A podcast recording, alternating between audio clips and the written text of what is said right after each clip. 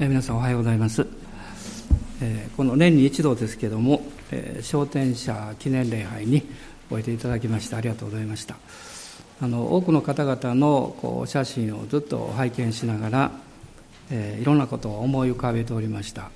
あの全てではないんですけれどもお写真に出ておられた多くの方たちの人生の最後のある場面というかまそこにご一緒させていただく機会がありましたのでほとんどの場合は病院が多かったんですけれどもその一つ一つの出来事をはっきり覚えています。やはり人生最後の時というのはものすごく厳粛ですしまたその人の人生のこう濃縮されているようなそういうものをこう垣間見るわけです。で先ほどご紹介させていただいた方々の中には私の両親もおりますし私の妻の両親もあのおります。で私と、まあ、家内のこう母親たちは、えー、教会で洗礼を受けましたで父親は2人とも病院で、えー、私と家内が洗礼を授けました、まあ、ですからあのその写真をこう見るたんびにですねえーまあ、その人生のずっと先のことは分からないんですけどそのそれまでのことは分からないんですけど、まあ、最後イエス様と出会うことができて本当によかったなとあのいつもあの思っております。で今日は聖書の中から一節の御言葉だけを最初に読ませていただきます。新約聖書のヨハネによる福音書というところです。聖書をお持ちの方は開いていただければと思いますがヨハネによる福音書の3章の16節1節だけです。ヨハネによる福音書の3章の16節です。神は実にその一人子をお与えになったほどによう愛された。それは御子を信じる者が一人として滅びることなく永遠の命を持つためである。まあ、聖書っていうのは神様からの手紙ともこう言われてるわけです。まあ、手紙っていうのは短いのも長いのもいろいろあるんですけど、えー、その一番言いたいことを伝えたいことっていうのは必ずあるわけです。でこの聖書の中に出てくる神からの手紙その一番の中心部分その内容というのは今読みましたヨハネによる福音書3章16節のこの言葉の中に書かれていると言われています。もう一度言いますけれども、神は実にその一人子をお与えになったほどによう愛された。それは御子を信じる者が一人として滅びることなく永遠の命を持つためである。で私が聖書に出会いましたのは18歳の時です。それまでは聖書えー、聖書というのは知っていましたけど中身は全く知りませんでした。この旧約聖書と新約聖書があるっていうのは聞いてましたけど新約聖書っていうのはあの旧約聖書の改訂版かなとか思っておりまして、えー、全く内容を理解していなかったわけです、えー、でもこの18歳の時にギデオンというこの働きがあってその方たちのを通して英語と日本語のこの新約聖書をいただきました。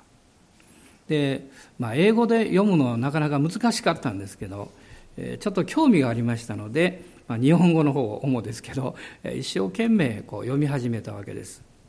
でちょうどその頃教会に行くようになって聖書は自分で読んでるだけでは難しいですけどこのお話を聞いてだんだんとこう分かってきたわけです。で私がこの聖書と出会っておそらく一番変えられたこと、え初期にですね、えそれは何かっていうと考え方が変わりました。特にこの自分の人生についての考え方っていうのが大きく変わりました、まあ、それまでは人は何のために生きてるんだろうとか、まあ、まだ若いですからね先のことはわからないんですけどなんか生きるっていうのは大変だな、病気もあるし事故もあるし、一生懸命こうお金を稼がなきゃいけないし、え辛いこともありそうだし生きるってどういうことなのかな、そういうことをこうずっと考えておりました。でそういうふうに考えていくとこの自分の人生についてのこの考え方っていうのがすごくこう否定的になるんですね、えー、よく見れないというか一生懸命こう希望を持って考えるんですけどでもそういうふうにいくかなとかそういうふうに考えてしまうわけです。でも教会に行き始めて聖書の御言葉を読むようになってそしてしばらくしてイエス・キリストという方を救い主として信じようと決めました、まあ、その時から私自身の人生っていうのが大きく変わったんですけれどもその自分の人生についてこの考え方が変わった。この見方が変わった。そしてその時に人は三つの目的を持って生まれているんだなということを自分なりに考えるようになりました。難しいことじゃないんです。一つ目のことは人は愛されるために生まれたんだ。だから憎しみあったり戦争したりそういうことは良くないことだ、まあ、当たり前のことなんですけどそういうことじゃなくって人はこの愛されるために生まれた。だから人は愛そうとします。二つ目のことはですね人は皆この幸せになるために生まれたんだ。だから幸せになろうとする、まあ、こういうことは普通でも考えるんですけれどもそのことについてある意味でこう、えー、自信を持つというかその考えは間違っていないんだというふうに、考えられるようになったわけです。そしてもう一つのことはこれは聖書を読んで初めて分かったことなんですけど使徒は神様の栄光を表すために生まれたんだ。だから人の心の中には自分の人生の意味は何なんだろう。自分は何のために生きていくんだろう。そういう目的について考えたり求めたりするわけです。もちろんいろんな目的を作ることできるんですけどでもどうも満足いかない納得いかなかったわけです。でも聖書を読んで教えられたことは、人は神によって作られ、神の栄光を表すために生まれた。そういうふうに考えたときに、説明はできないんですけど、心の深いところで妙に納得したんです。でも、どうしても受け止めるのが難しい問題がずっとありました。それは、人生にはどんなに頑張ってもどんなにうまくいっても挫折するような出来事が起こってくる。その究極は、人は死ぬということです。私は中学生の時に、えー、2人の方のこう死を特に意識しました。一人は私の祖母です。まあ、祖母の死については、まあ、その頃はまだ土葬でしたので、えー、私ももう中学生だからあの親族がですねえあなたも担ぎなさいって言ってその担いでいったことがあるんです。そしてこの深いこうお墓の穴の中にこう棺をこう入れてですね上からこう土をかけて何とも言えない恐れのようなものがやってきました。なぜ人は死ぬんだろうかなと思いました。もう一つの出来事は、え私がは一人っ子なんですけど、自分のこの弟のように思っていたまあ、すぐ近所の友達がいたんですね。男の子ですけど。彼が、夜に事故で亡くなりました。昨日まで一緒に遊んでいたのにその翌朝4時ごろお姉ちゃんが走ってきて、えー、亡くなった。信じられませんでした。何か目の前が急に、えー、橋がなくなったようなそういうこの感覚を覚えました。死というのは残酷だなとこの思ったんですね。そしてなぜ人は死ななきゃいけないんだろうということをもっとこう考えるようになったわけです。今、今この20 21世紀というのは、まあ、ますますこの長寿の時代になってきています。あなたが80歳生きようが90歳生きようが100歳生きようがある人はこの間120歳まで生きたいと言ってましたけどでもそこまで生きたとしても必ず死にますなぜ死ぬんでしょう？なぜ死ななきゃいけないんでしょう？まあ私はその答えというものをよくわからなかった。まあ、今私は聖書からしか答えることはできません。ですから、皆さんにとって、いや、こういう答えがあるよというのがあるのかもわかりません。もしあれば教えてほしいと思いますけど。この聖書を読んでいて、聖書の中にはその答えがあることを発見しました。このローマ人への手紙の5章の12節というところに書かれているんですけれども、罪によって死が入り、そして死が全人類に広がったと書かれています。つまり、人間を作ってくださった神様から人間が離れた結果、死が入ってきた。そして死はこの全人類にこの及んだと書かれています。また別のところでは、死というのは罪が熟した姿であるというふうに言われています。まあ、その御言葉はこう書いてあるんですね。欲がはらんで罪を生み、罪が熟して死を生み出すと書かれています。ある人は言います。悪いことをしたってすぐに何も裁きがあるわけじゃないでしょうと言います。確かにそうです。でも何年先、何十年先、そしてその先はどうなんでしょうか。聖書ははっきり一つのことを言っています。それは人間は一度死ぬことと死んだ後、裁きを受けることが定まっている。決まってるとは書いてません。定まっていると言ってます。つまりそれは私たちの人生というのはどこかで生産しなきゃいけない時がある。どんな人でもそれを知っています。そうでなければ世の中は不公平だと思います。聖書は私たちがやがて死を通して神の前に出た時に生産しなきゃいけないんだということを語っているわけです。神様がおられるのか、あるいは神様いないのか、まあそういう論議があるかもわかりません。しかしあなたの頭の中でどう考えようが、思想や哲学がどう言おうが、あなたの心とあなたの良心は神がいることを知っています。その証拠は、あなたの心の中にある良心は罪の意識を持っているということです。罪の意識の記憶というのは、知性の記憶とはまた別なんです。知性の記憶というのはいろんなことをこう現状を覚えているわけです。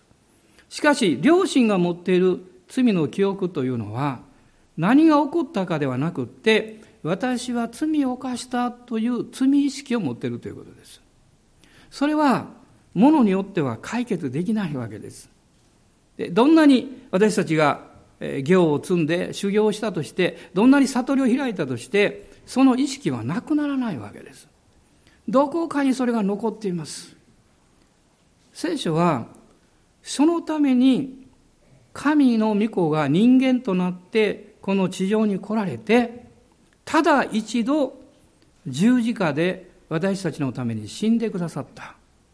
私たちの身代わりとして死んでくださった。それを信じたときに、そこに許しがあるというふうに明確に語っています。まあ、さっき言いました、このヨハネによる福音書の3章の16節の中に実は3つのこのメッセージが入ってるんです。分かりやすいメッセージなんです。最初のメッセージは、神があなたを愛しておられるということです。いや、そんなこと言われても、ね、愛されてるようには思えない。ある人たちはそう言うでしょう。なぜ思えないんでしょう。人生にはいろんな問題や辛いことがたくさんあるから。もちろんそれもあります。でもおそらく私が神様に愛されているようには思えないと感じるとき、そのように思えなくなる理由が心の中にあるからです。もし皆さんがですね、友達との間でありは家族の間でもそうですけど、何かちょっと心を痛むことをやってしまったとき、いくら愛情を表現されても素直に受け入れるのは難しいです。その問題は愛する側にあるんじゃなくって、愛されているものがそれを素直に受け取ることができないということです。つまりそれが在籍感なんです。罪意識なんです。この世の中で最も、最も厄介なものは、経済の問題でも、人間関係の問題でも、あるいは病気の問題でもないんです。もちろんそれら一つ一つ大きな問題であることは間違いないんですけど、一番大きな問題は、すべての人は罪を犯して、その心の中に在籍感を持っているということです。そのことのゆえに、神様に愛されていると言われても信じられないだけじゃなくって、家族やお互い同士の信頼関係においても絶えず不安が入ってくるということです。私たちが誰かを考えるときに自分を見るように考えます。もし自分が心の中に痛みがあると、周りの人にも痛みがあるだろうと想像します。自分の中に何か悪い意識があると、あの人も周りの人もそれを持ってるだろうというふうに考えます。あなたの中にある罪の意識、そして在籍感というものを、え、清めて、そしてそれを償ってくれる。その方法は、聖書はたった一つと言ってます。それは、罪を持ったことのない人間が罪人であるあなたや私の代わりに死ぬことです。そして、償いをすることです。でも人間はみんな罪を持ったままで生まれてきますから、それができません。ですから、罪がない清いお方として神が人間としておいでになったわけです。この3章の16節の中に神は私たちを愛しておられる。そして神はそのために私たちに一人子をお与えになったと書かれています。それは十字架につくためです。そして三つ目のことはこう書かれています。この神の御子イエス・キリストを信じる者は滅びることがなく永遠の命を持つということです。永遠の命。もちろんそれは天国に入る命であると同時にそれだけではなくって今のこの地上の私たちの人生において私たちが勝利を取り豊かさを持ちそして平和を持ち喜んで生きるそういう希望と力が与えられるということです私はあのこの教会をスタートしまして私たちは32年になります。もうあっという間に、えもう月日が経ってしまってよく考えてみると自分も32歳年がいったのかなと こう思うわけですね。でも素晴らしかったです。本当に良かったです、えー、厳しいこととかですね戦いもたくさんありましたけどでもああよかったなと思います。このような人生を神様が導いてくださった。そしてその32年の中で多くの方にお会いしました、この教会ではもう約300名の方が洗礼を受けました。私たちはその一人一人の出会いをよく覚えています、えまだ教会が始まって、え今牧師会になっておりますけど梅の里ですね。そこにおりました時にある夕方日曜日の夕方あるご家族が訪ねてきてくださいました。息子さんがクリスチャンでお父さんがその数日後に入院をされるということでその前にぜひ祈ってほしい。そういう希望があって私に電話があったわけです。お母さんもまだクリスチャンではありませんでした。3人でおいでになりました。まあ、お父さんは実はある仏教系の、学校の教師を長い間なさっていて、まあ、定年退職なさってまた若い人たちを指導しておられるそういう働きをなさっていました。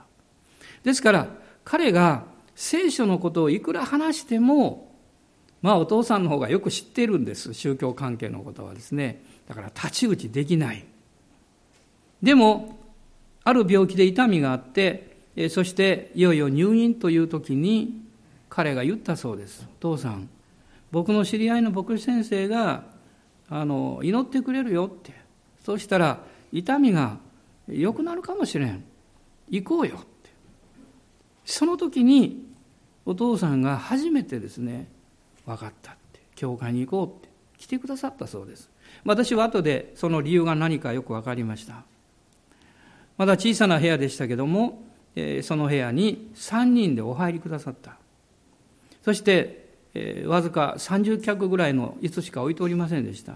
その一番前これもこういう椅子ですけど一番前に座ってこの、杖でこういうふうにして目をしっかり閉じて白髪の滑腹の言い方でした。じーっと座られました。私は前に立ってどう言っていいか分かんない。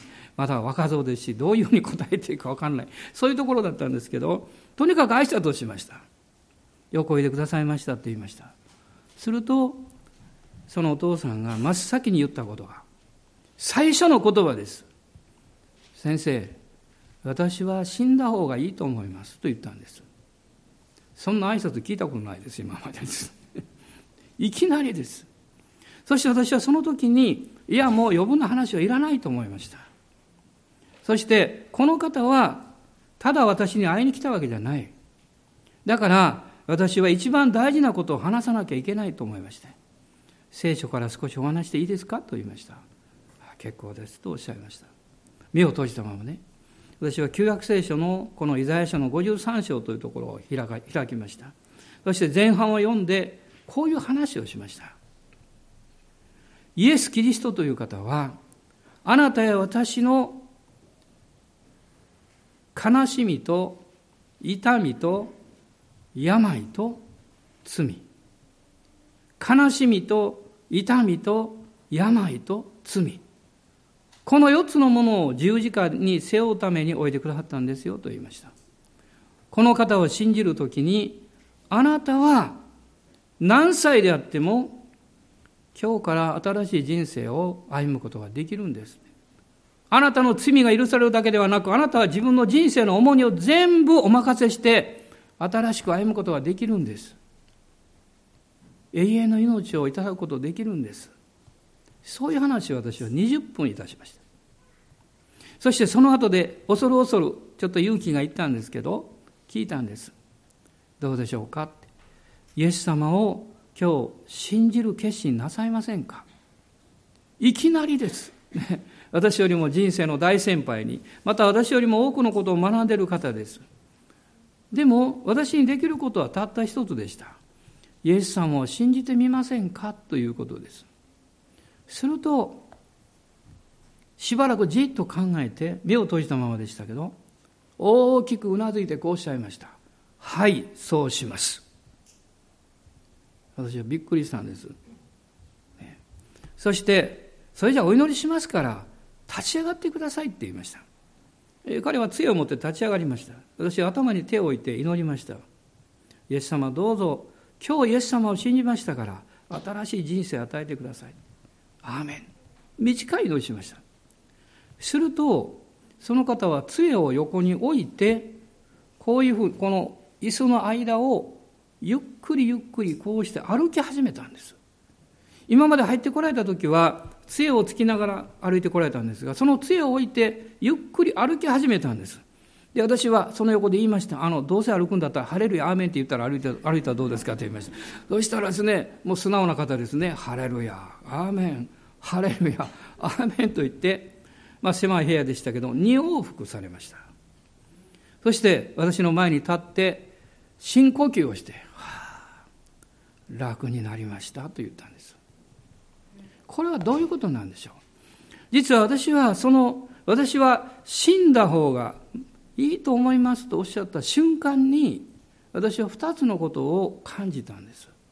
私が勝手に考えたのか、神様が教えてくださったのが私分かりません。二つのことを瞬間的に考えたんです。一つは、この人はもう自分の人生の仕事は終わったと思ってる。まあそうでしょう。もう自分のお仕事ももう一つの区切りをつけて、家族もみんな子供さんたちも成長なさって自分でやっておられる。あとは自分が病気と付き合って死を待つしかない。もしそうであれば、早く死んだ方がいいって。もう一つは、この方は多くの若い人たちに人生について将来について教えてこられた。でも、本当のことは自分でも分かっていない。聖書にそういう話があります。イエス様のところに昔、でその当時イスラエルで最高の立場にいた、ね、ニコデモという人、社会的にも宗教的にも最高の人です。彼が夜こっそりイエス様のところやってきました。昼間行くわけにいかない。こっそり夜やってきて、先生、私はあなたが神から来られた教師であることを知っていますと言いました。すると突然イエス様はおっしゃいました。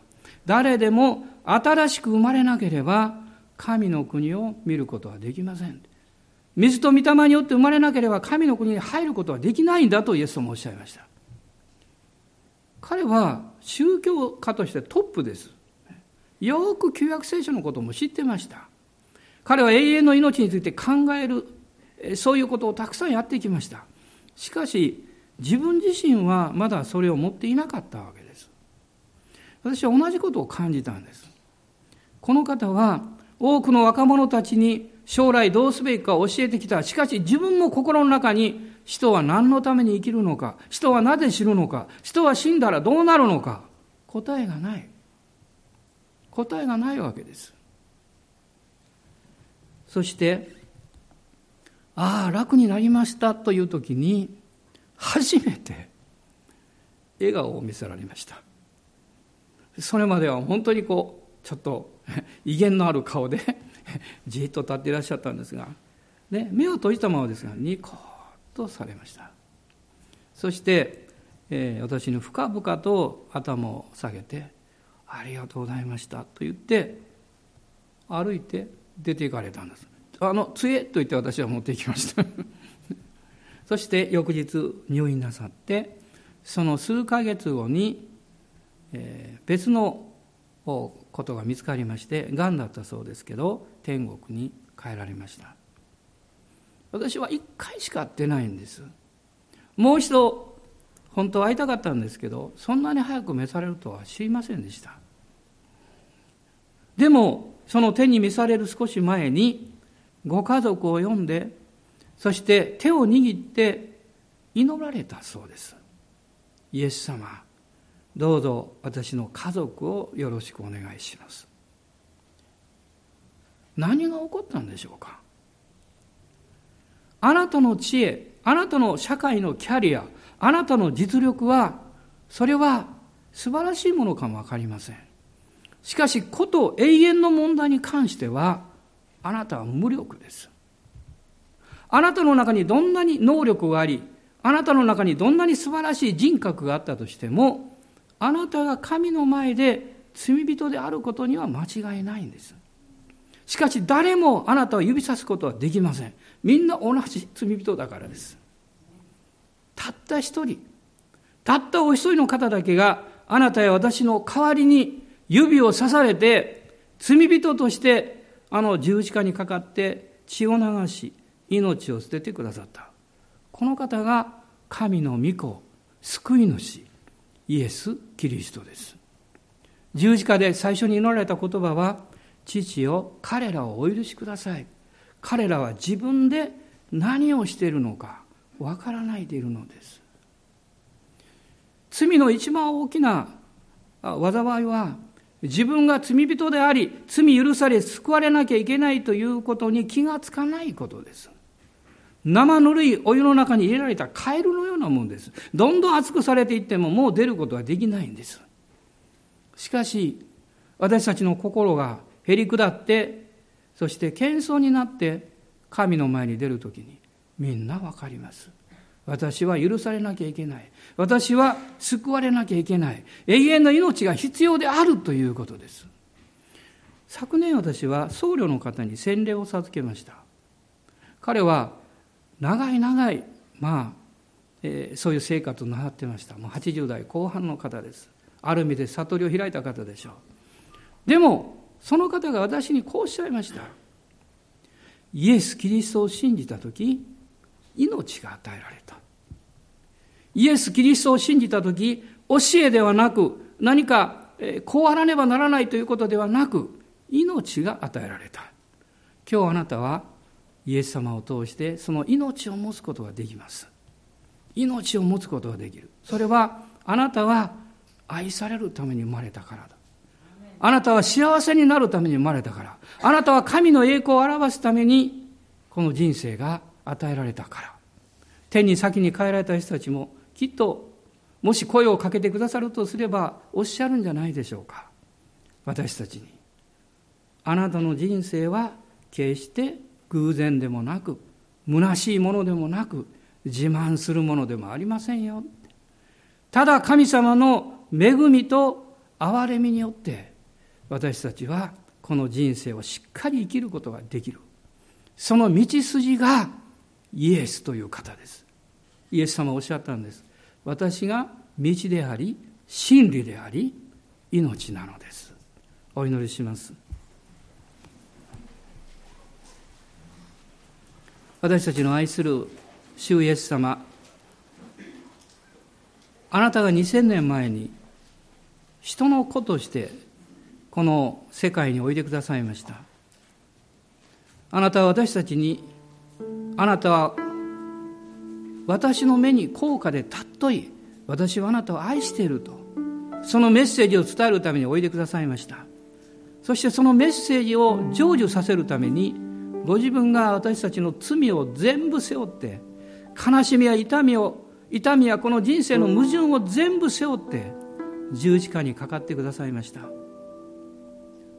信じる者が一人として滅びることなく永遠の命を持つためである。今日あなたがここにいらっしゃいます。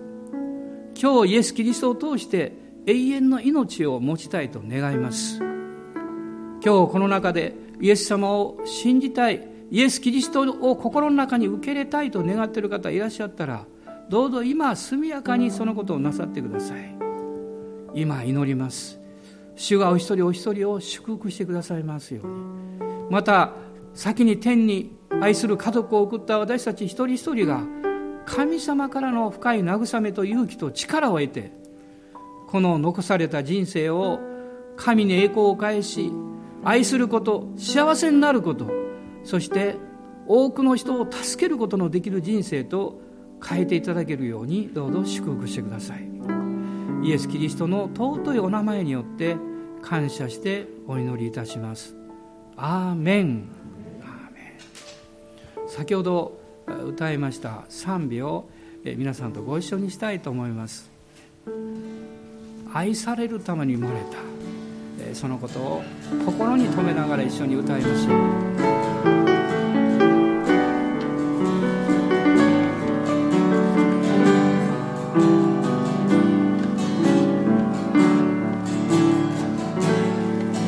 君は愛されるため生まれた。君の生涯は愛で満ちている。君は愛されるため生まれた。君の生涯は愛で満ちている。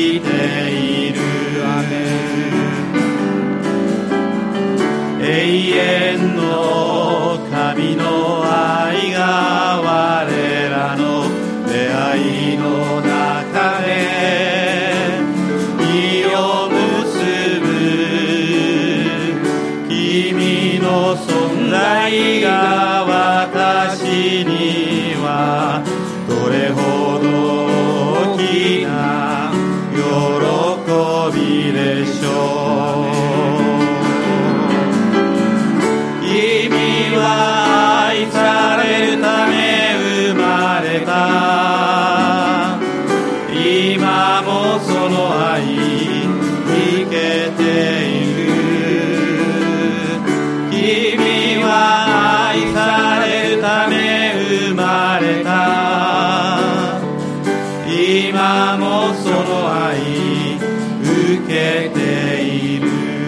立ち上がりください。もう一節一緒に歌いましょう。君は愛されるため生まれた君の生涯は愛で満ちている君は愛されるため生まれた君の生涯は愛で満ちている。